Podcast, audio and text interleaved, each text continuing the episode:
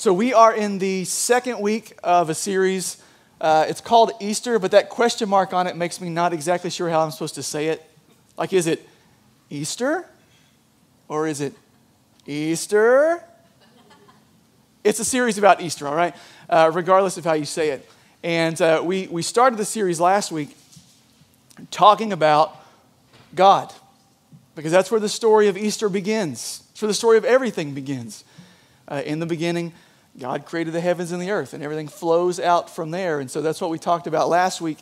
And the, kind of the big takeaway from last week uh, was that God is the creator, and as the creator, he has all authority, right? He is uh, worthy of our obedience, worthy of our submission, uh, because we're all, as created beings, accountable to him.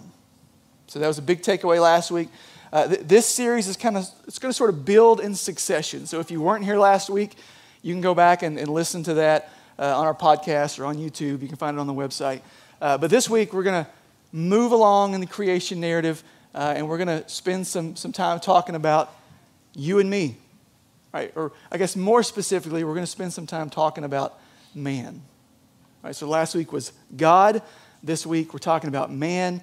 Uh, we're going to look at God's creation of man, his design for man, his purpose uh, for man.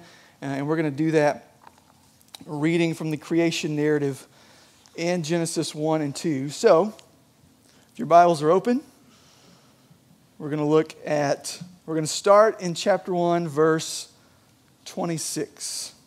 All right, here's the word of the Lord. It says, Then God said, let us make man in our image, after our likeness, and let them have dominion over the fish of the sea, and over the birds of the heavens, and over the livestock, and over uh, all the earth, and over every creeping thing that creeps on the earth. So God created man in his own image. In the image of God, he created him. Male and female, he created them. And God blessed them. And God said to them, Be fruitful and multiply, and fill the earth and subdue it, and have dominion over the fish of the sea, and over the birds of the heavens, and over every living thing that moves on the earth.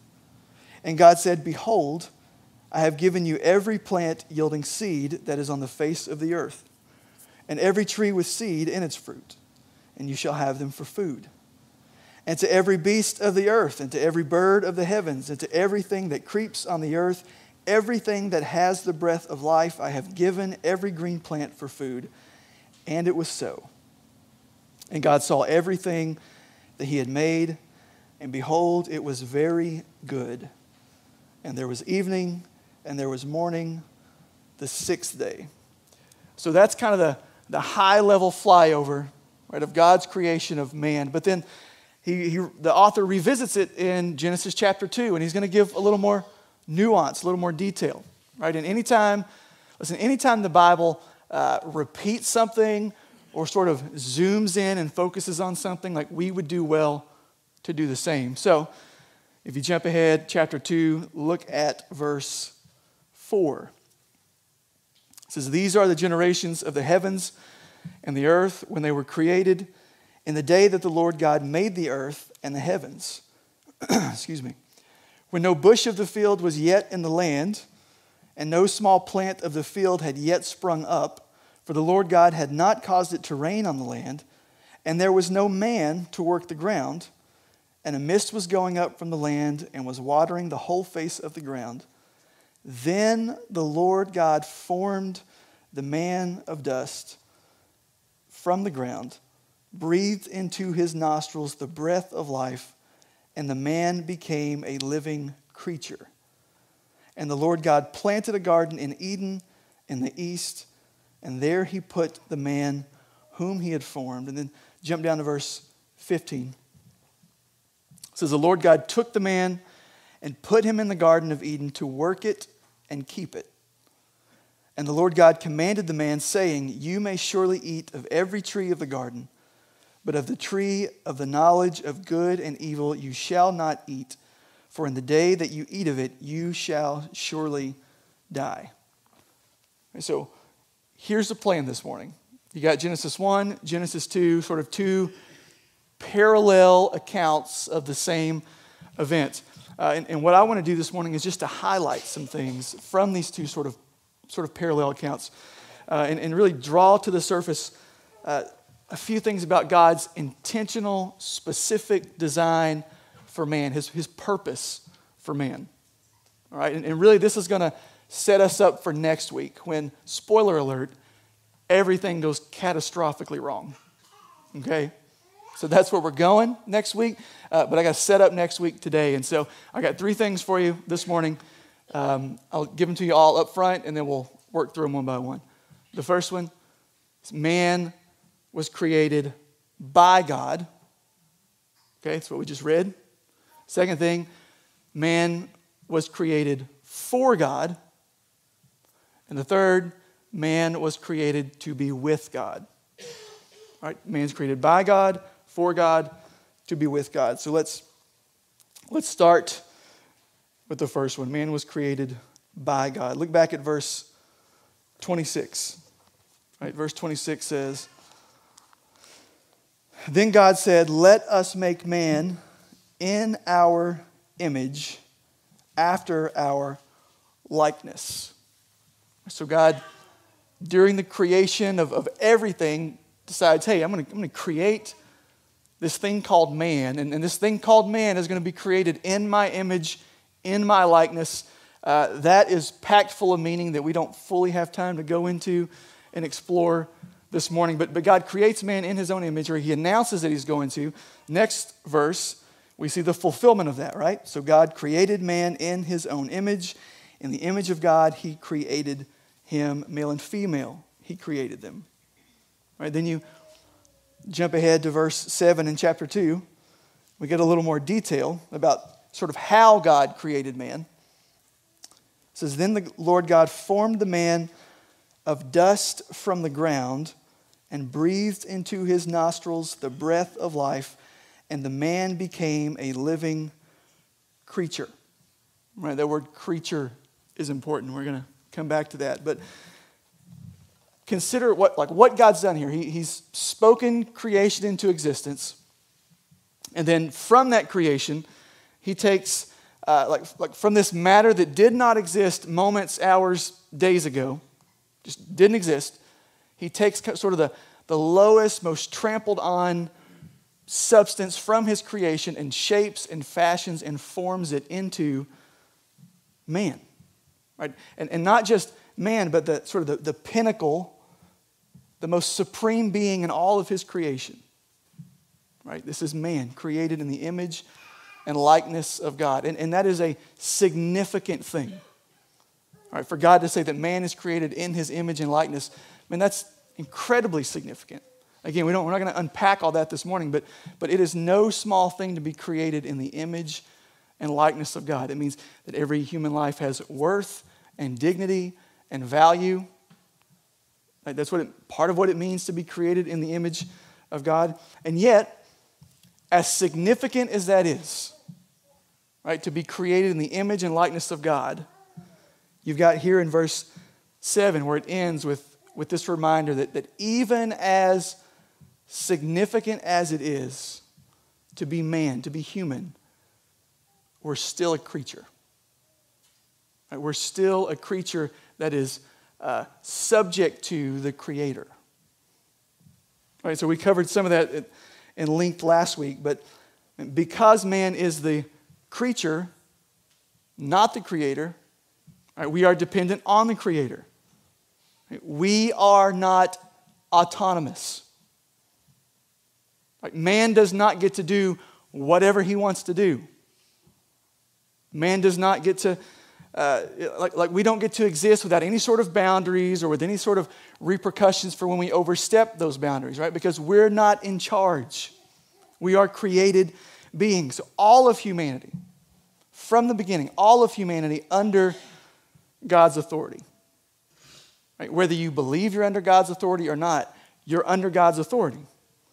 Right? And, and, and I just want to remind you this is a good thing. Right? It's a good thing to be under God's authority.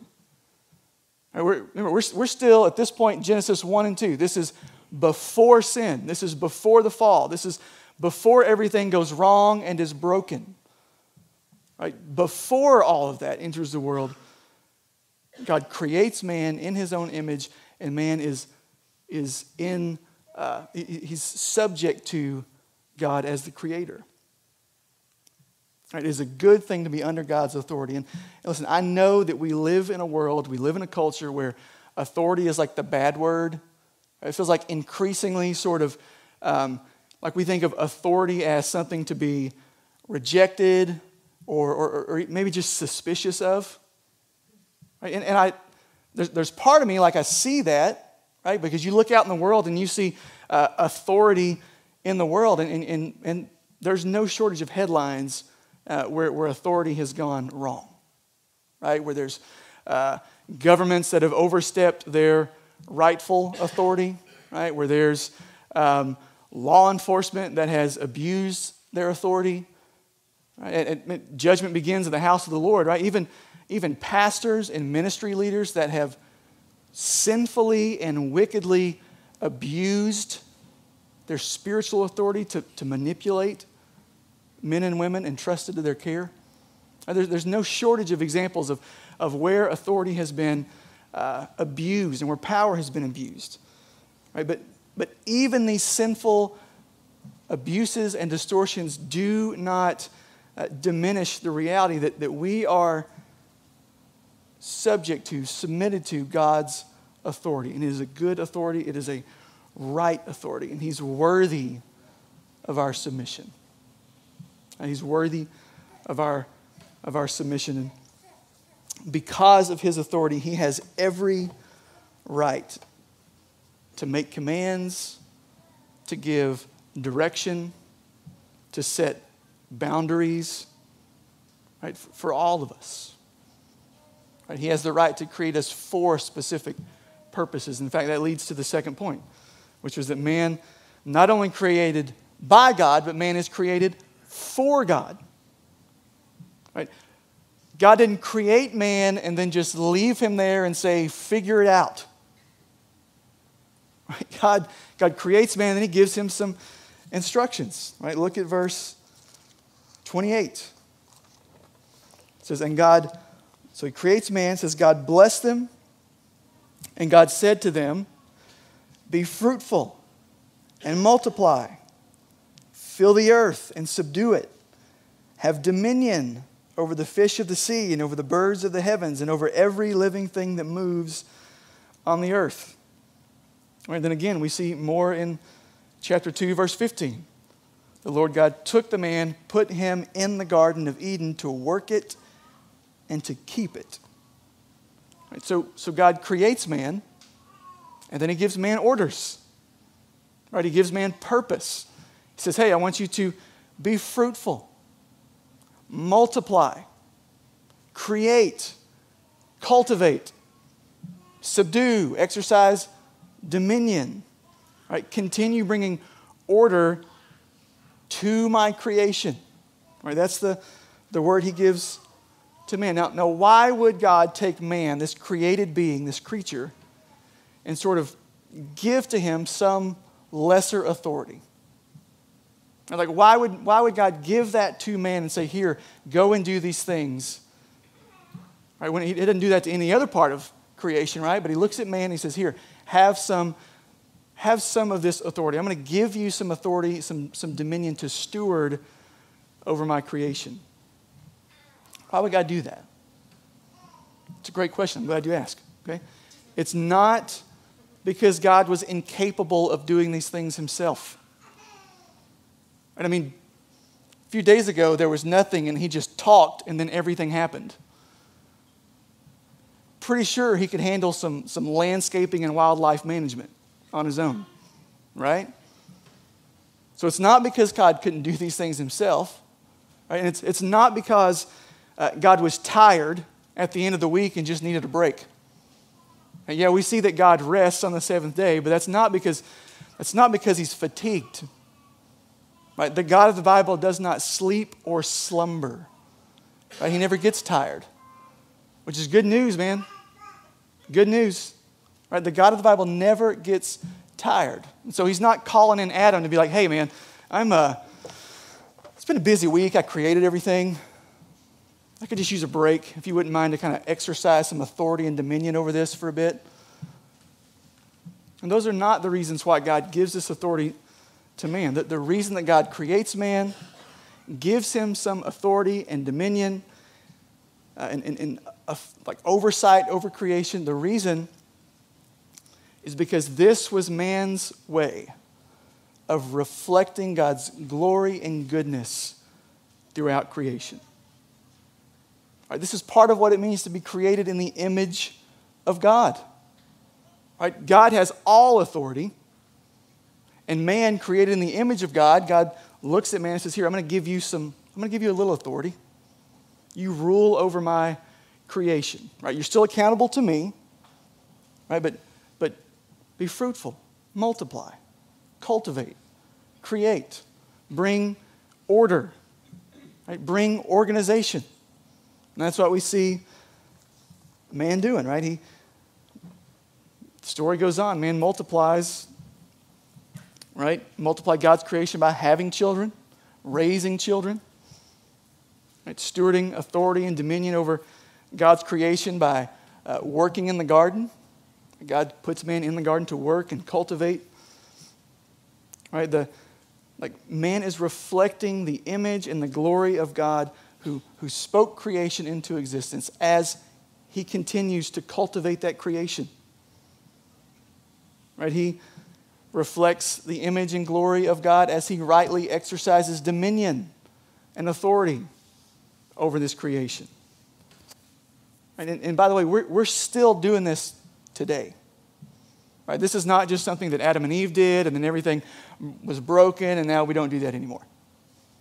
Right? Even to this day, we reflect God's glory in the world that He's put us in as we, as we do these things, as we create and cultivate and bring order and subdue and exercise authority and dominion. All of this points back to Genesis 1 and 2. So let me give you some examples.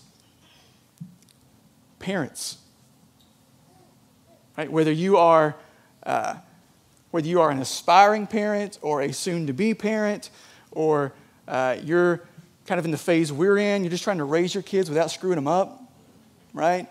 Some of you guys are empty nesters, right?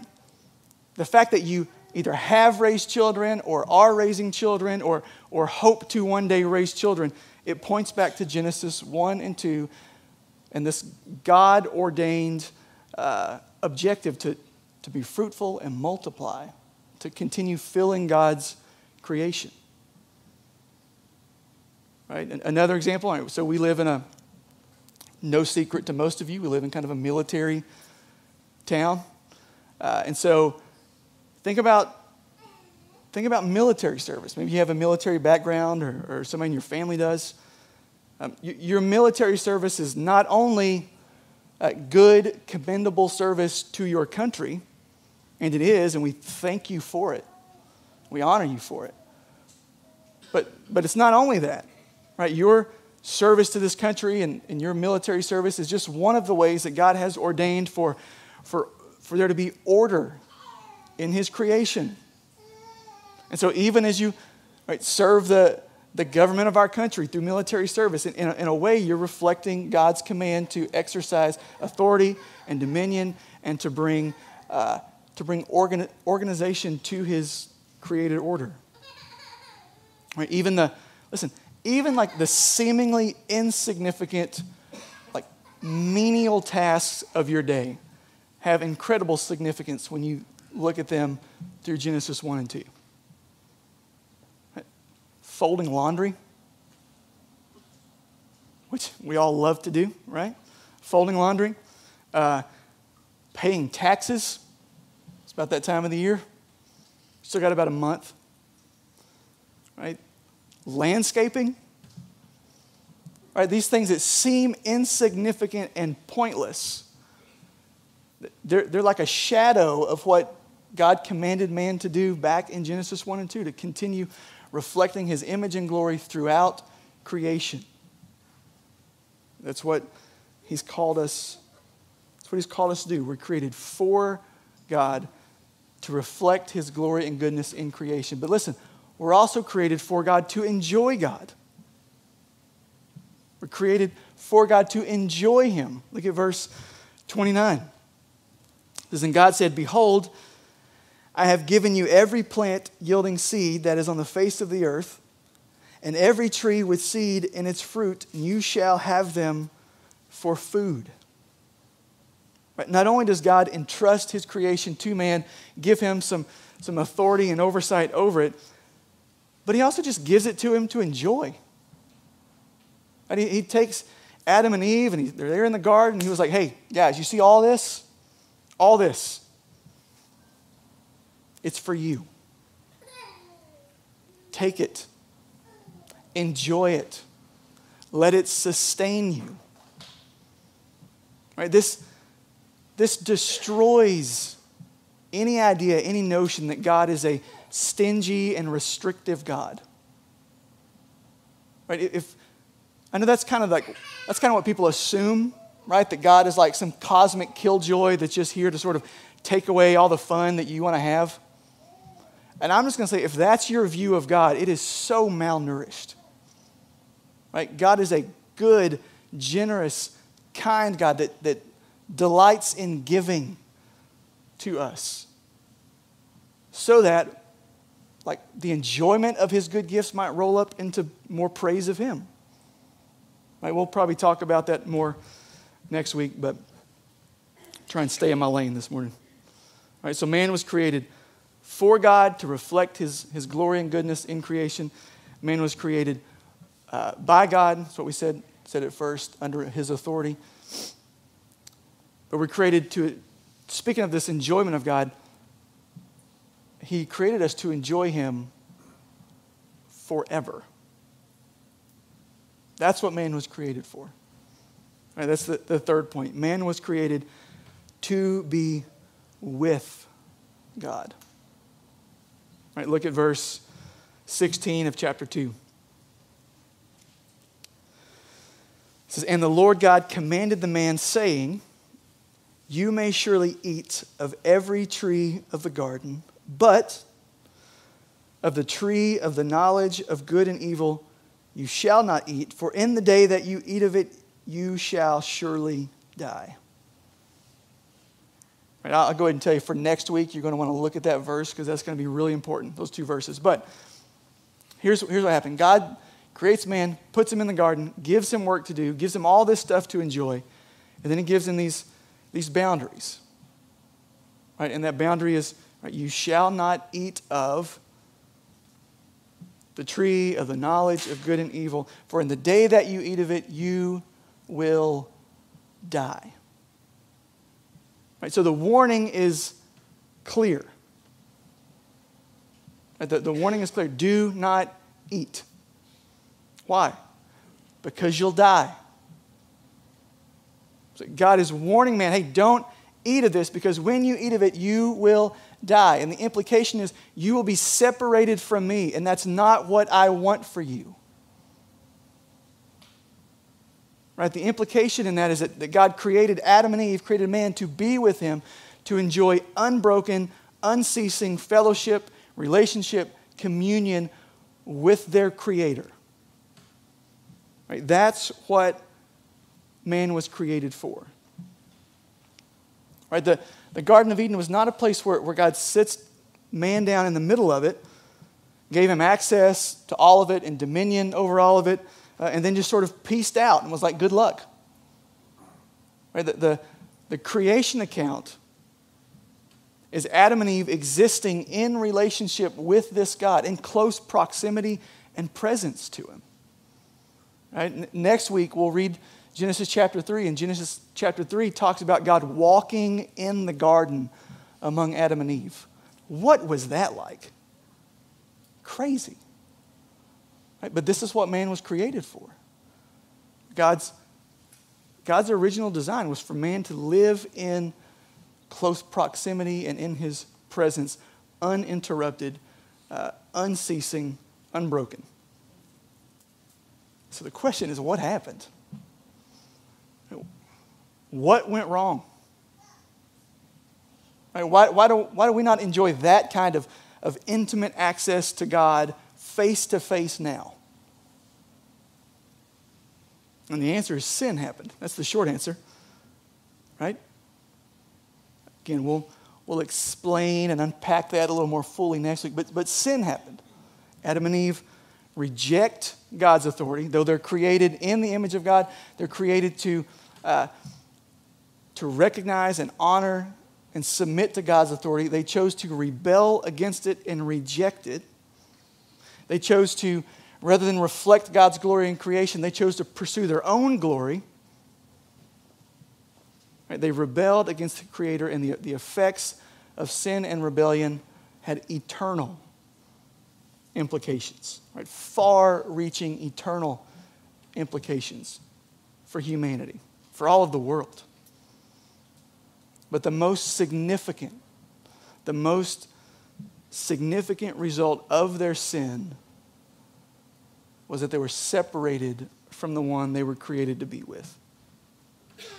And because of their sin, every one of us born into this world separated from the God we were designed to be with, the God that we're designed to experience relationship with.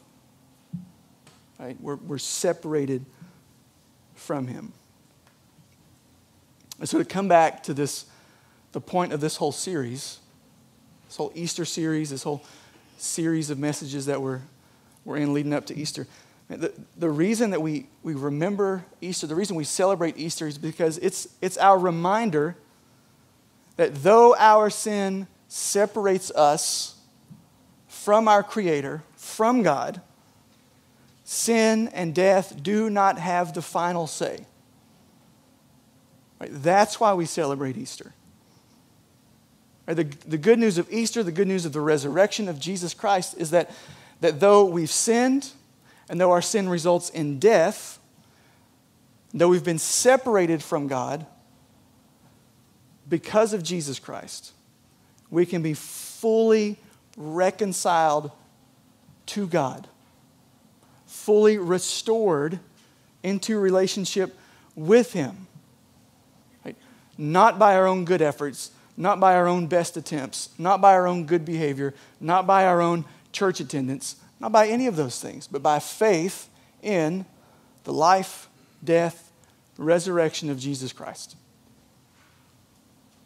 So, because Jesus rose from the grave, Easter, death doesn't have the final say over us. Right? Death doesn't have the final say. And so, my question to you this morning is, is do you have that assurance? Do you have that assurance? Have you trusted? Have you believed in the life, death, and resurrection of Jesus Christ for the forgiveness of your sin? The, sin that separates you from the God you're created to be in relationship with. Have you surrendered to Jesus Christ as Savior and as Lord? Have you received the promise of eternal life? Right, for, for all who have trusted in Jesus, one day, right, one day we're going to spend eternity with God forever in the new heaven and the new earth. All of the Bible from Genesis 3 on like moves towards that. We're still moving towards that. We're not there yet. But for those who have trusted in Jesus, one day we will experience the, the fullness of that that relationship with God again, but it only comes through faith and trust in Jesus Christ. Right? Not by your own effort, right? not by your best behavior, but through faith. So, do you have that assurance this morning? Have you, have you trusted in, in Jesus? And then, for those of you that have, Right? For those of us that, that have surrendered our lives to Jesus Christ as, as Lord and Savior, right? here's what I want to kind of leave you with and send you out with. Is, is, is you have been reconciled to God in order that you might help others be reconciled to God.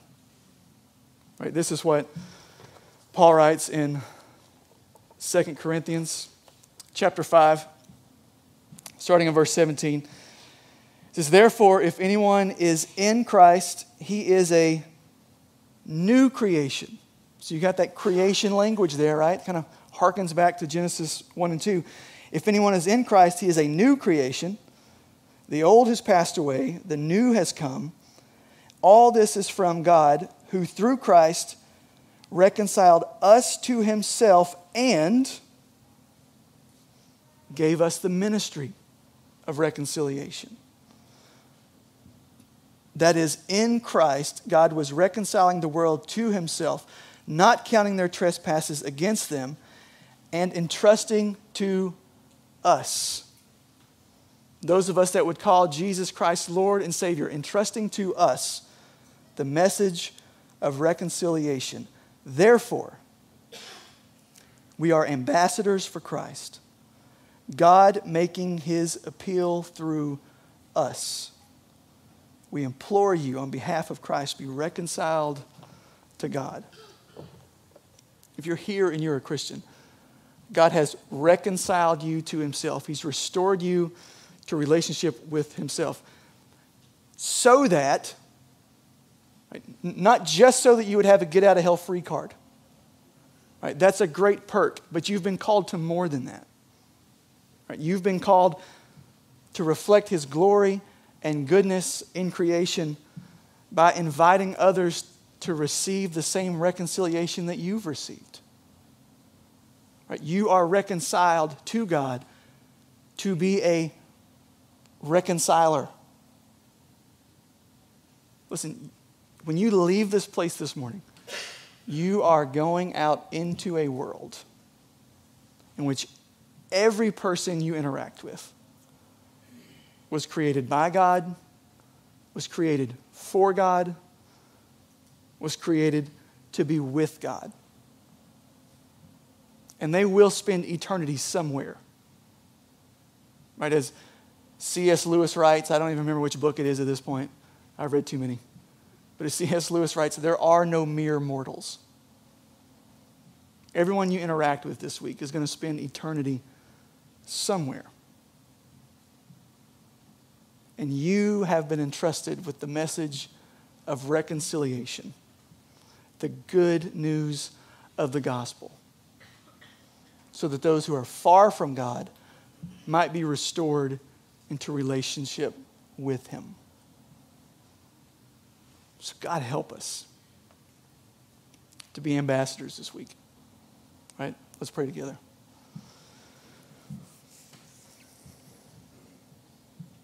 Father, we thank you. Thank you for the truth of your word.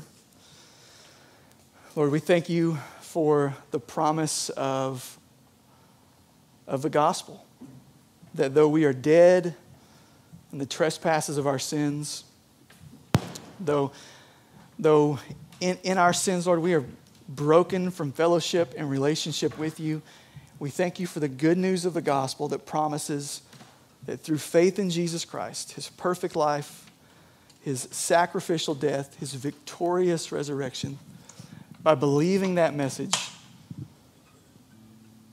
by calling out to you as Lord and Savior, that, that we can be restored to the God who created us to be with Him. We thank you for that this morning. There's one here this morning that has never surrendered to you, has never confessed their sin, has never acknowledged their need for a Savior, has never, or has never cried out to you as Lord. I pray that you would just sort of and stir their hearts this morning. And there's I can't force anyone to respond to you. I can't coerce anyone to respond to you. That's a work that your spirit has to do in the hearts of, of those that, that need you, Father. So I pray that your spirit would do that this morning. Would stir our hearts to respond as you would have us to respond. And then, Lord, for the many of us here in this room that I suspect are Christians, we've and we've we've placed our trust in you. We are imperfectly following you as uh, as your disciples. Lord, may we not forget that, that we've been reconciled in order to see others reconciled. Lord, we've received your grace and mercy to be conduits of your grace and mercy to others. And so, Lord, help us to, to leave this place this morning as people who are sent, as ambassadors, as representatives of another kingdom that are, I mean, we strive to see other people step into the citizenship of your kingdom. Give us boldness, give us courage uh, to share the good news of what we know. So, Father, we love you. We praise you. We ask all these things in Jesus' name. Amen.